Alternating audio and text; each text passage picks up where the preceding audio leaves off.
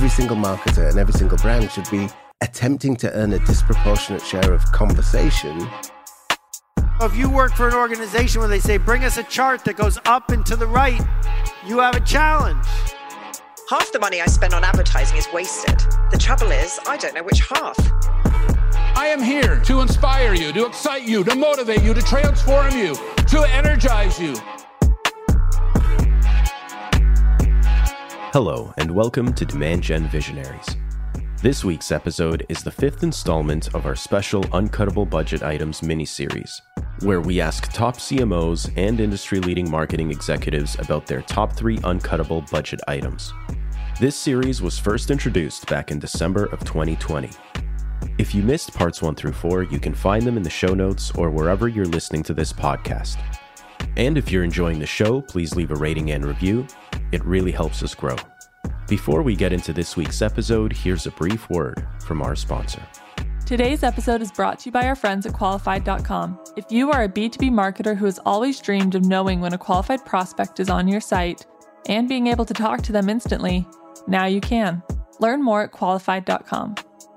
And now, please enjoy part 5 of our special Uncuttable Budget Items mini-series with your host, Ian Faison.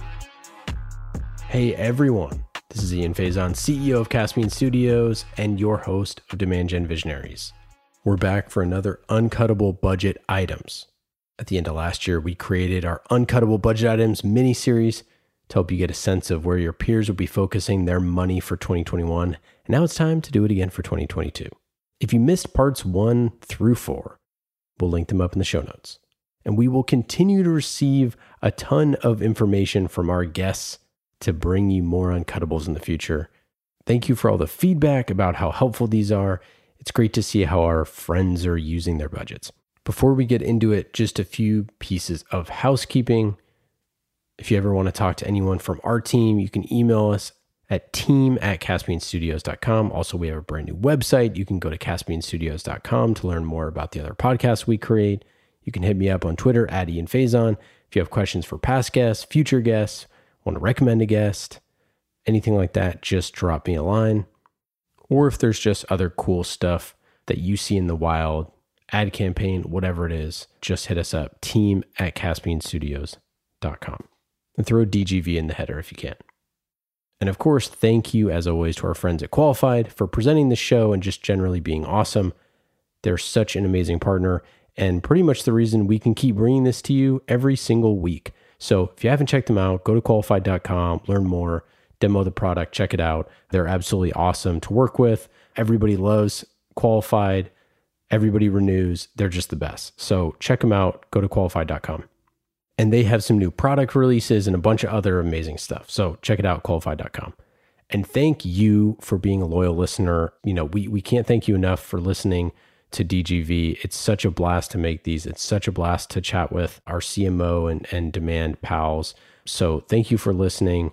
We're almost at 70 episodes, and it's just been such an honor. So thank you as always. If there's anything that we can do to help, drop me a line anytime. So without further ado, let's get to our inspiring CMOs and marketing leaders for part five of our mini series on uncuttable budget items, repping everybody for 2022. And of course, if you want a podcast, drop us a line team at caspianstudios.com. Take care. Amanda Malko, CMO of G2. What are your three uncuttable budget items? I love this question. Three tactics that I would not cut. The first would be thought leadership. And so that might be a cheat because it's not really a channel. Uh, but I definitely think thought leadership would be my number one. And I say that because, uh, especially if you're in businesses like the ones I, I tend to work within, which are creating categories, it is critical that your customer understands and believes in your category. And you cannot win their trust, you cannot win their business if they don't understand your category, let alone your product. And so I think thought leadership that's backed in data, ideally proprietary data, to help your customer understand your space, the value of investing in your space um, is a really critical one. I'll give you an example. I worked in search marketing at the very early genesis of search marketing. And one of the things that was our best performing campaign was a search insights report because it was very early in the days of Google and people did not understand how much should I be paying for keywords. I feel like I'm paying way too much for these things and is it really valuable? And so the company that I worked for, we were in the Martech space and search and we created a report that basically just said, here's how much you should be paying for keywords in different categories. These are the most expensive ones. These are the least expensive ones. And here's how pricing is changing. And PS, it was going up and up and up because Google was looking like they were going to do very well for themselves. And what we discovered was that our customers loved it because it gave them education and value. Prospects wanted it. So it was our highest performing lead gen activity. And it was great for press. We actually timed it with Google's earnings reports. And so we got coverage every single quarter without fail from every major news outlet who wanted to understand how were people bidding on keywords and were they paying more than last quarter? Because if they were, that was a pretty good indication that Google was going to do well that quarter. And so thought leadership is sort of the, the, if you do it right, it's the rising tide that lifts all boats, both from a brand awareness perspective and certainly for demand gen. That's my number one. I would say the second one is customer marketing. I think retention is the foundation for growth. And I think it's one that's easy to overlook as you're focused on pipe gen and getting more customers. But if you invest in customer success, advocacy, and building a community, then you're going to continue to have a very successful business because you're going to retain and grow the customers that you already have. So, of course, I would say as part of that, you need to invest in G2, and G2 should be your uncuttable piece of your customer marketing budget. Okay, what's your third uncuttable? I'm definitely giving you my longest answers for this one, but it's a great question. Uh, digital demand gen. So I would say specifically under that would be ABM and email. I mean, I came from MailChimp, so you know I'm going to say email. So I look at ABM, account based marketing, as a strategy that you can deploy across different channels. I definitely think email is just a bread and butter channel that, if you do it exceptionally well, can really help you nurture relationships and also drive great demand gen. It's not maybe the sexiest answer, but I will tell you it has the highest ROI from all the teams I worked with. Raj Khera, head of growth at SalesIntel. What are three channels and tactics that are your uncuttable budget items? Very first one, without question, is search engine optimization that is that is the basis of how we start a lot of our strategies because it gives us information on what people are looking for. And i think the big thing there is to make sure that you pay attention to the long tail strategy. A lot of times people will just look at one or two really short keywords and say well that's so broad people i don't know what they're searching on. But you really have to look a little bit deeper and figure out where there's opportunity there. Where there's good search volume and low keyword density and you combine the two and that actually gives you a really good playbook to go forward. So from that, that actually informs a lot of the other things that we do, and that would include pay per click. So we do get uh, pretty decent traction on those. Uh, you know that that's um that's an interesting game because then when you start getting traction, other people notice also, and then the keywords start getting more expensive, and then you identify other keywords. So there's all kinds of stuff to do there. But actually, those would be my two uncuttable ones. If I had to pick a third, it would it would be um, strategic sponsorships. And by that, I mean, uh, if we identify publications, newsletters, places that our personas hang out, uh, that's where we want to be also, right? We want to be in front of them. So, so those are probably my top three SEO, PPC, and then uh, strategic sponsorships. Katrina Wong, Vice President of Product Marketing and Demand Generation at Segment. What are your three uncuttable budget items? SEM, pay social, and then really all of the content we do to support these top channels. Um, yeah, uh, it's, yeah, it almost sounds boring, but those are our main three channels. Yeah, I mean, well, you know, this is it's why we asked this segment, you know, to figure out what are what are those things, what are the bread and butter. You know, SEM and paid social, I think pretty self-explanatory. What types of content are you creating? Um, what types of uh, things are you thinking about? You know, technical content, you know, in the form of recipes or blog posts, and kind of, um, you know, when we do um, a launch, especially if it's a refresh of a developer toolkit or a developer center, um, you know, we do try to you know, get that out to our influencers in the developer community. So it's very tailored content um, for the business audience. Really, best practices and thought leadership around how to do personalization. So, yeah, it just comes down to what we know of our customers and what is most important to them. And we really do try to tailor our content to the problems that they're solving even before they buy the solution any SEM tricks or paid social tricks or, or, tips or anything that you've seen or anything that surprised you over the last year? You know, to be honest, it really is using segment for segment. It's it's the instrumentation that you do. Uh, there's no magic to you know kind of creating you know effective campaigns, but without the instrumentation and really knowing what's effective in doing your attribution, you know, it comes down to the piping and you knowing what's effective and turning, doubling down on campaigns that work and turning off campaigns that don't. Morgan Norman. Morgan is the CMO of Dialpad. What are your three uncuttable budget items?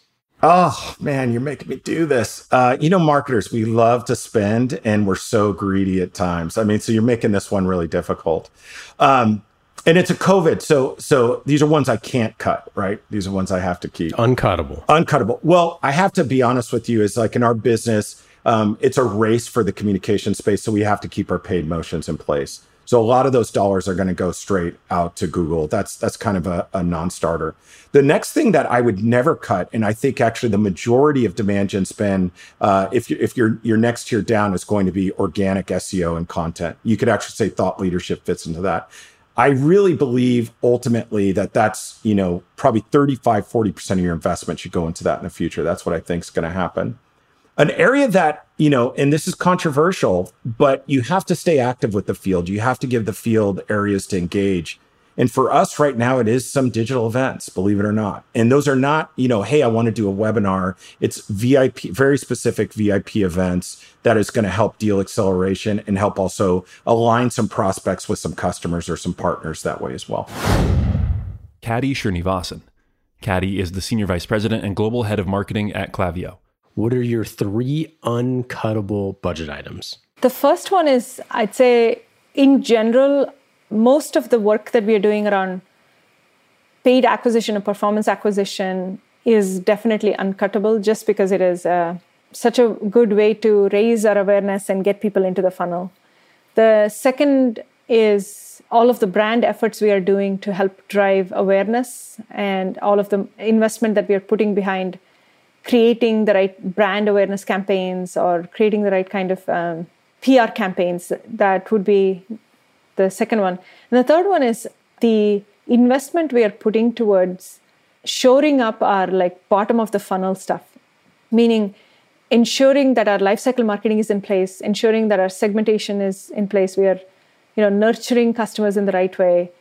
All, all of those things, I call them an investment because there's no money involved. It's more of uh, people and headcount and resources. So if you kind of think about those three buckets, brand, performance, media, and then life cycle. Those are the sort of the three big buckets of things that I would never want to cut. But the order is actually flipped. The first thing I want to focus on is the life cycle, followed by performance, followed by brand. Joy Corso. Joy is the CMO of Vonage. What are three channels and tactics that are your uncuttable budget items? my team will cringe if I say anything's cuttable. So I'm going to say just what's uncuttable. For us, I really do think paid search is incredibly important. The world is searching, constantly searching, right? So I think paid search is, is enormously important, particularly for our API business.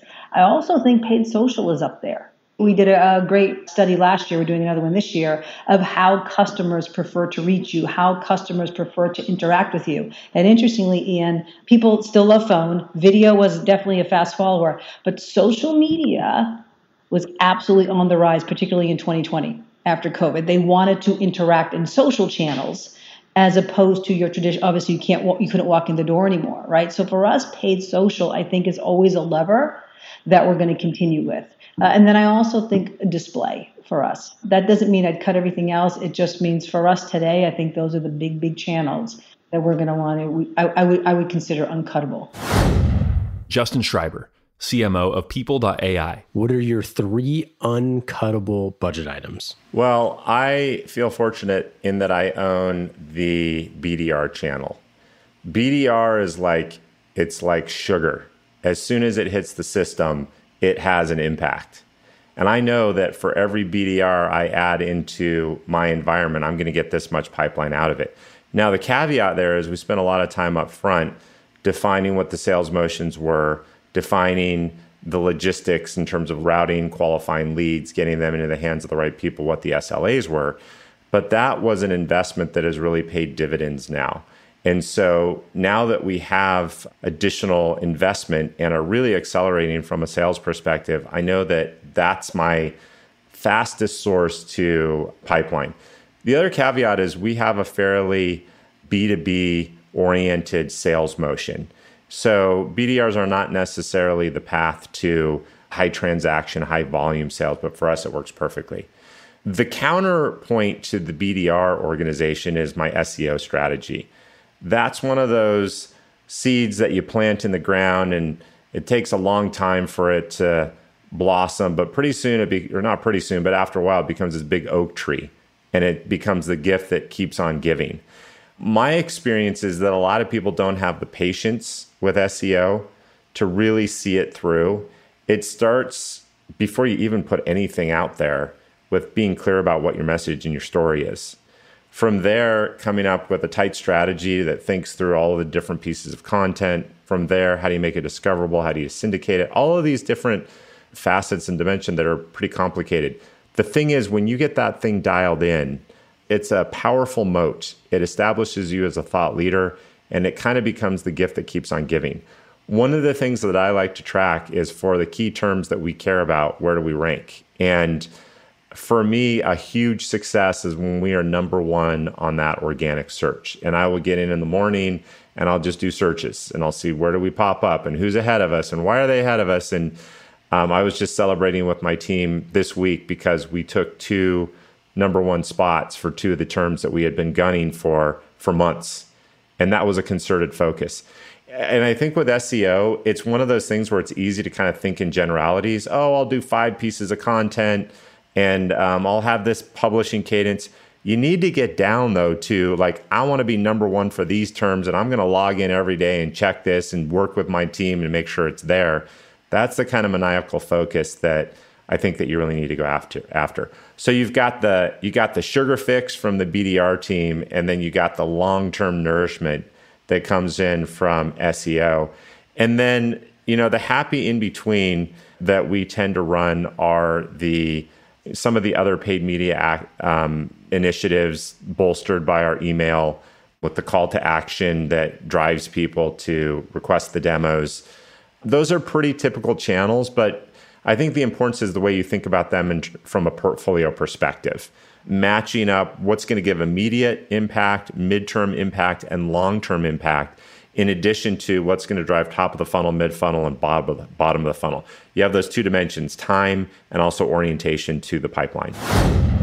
Susan Beermann, CMO of Navex Global. What are your three uncuttable budget items? Well, I would I would say uh, they're all digital. Um, website absolutely critically important. If you think about it, all of us anytime we're researching a product, it's well, first of all, it's word of mouth, like uh, like we were just doing offline, and and second of all, it's doing your inter- your research on the internet. So having a fantastic website, I refer to our website as our number one salesperson because it does generate the most leads for us, and um, it certainly it, it, it helps educate people on what we have to offer and the value that we bring.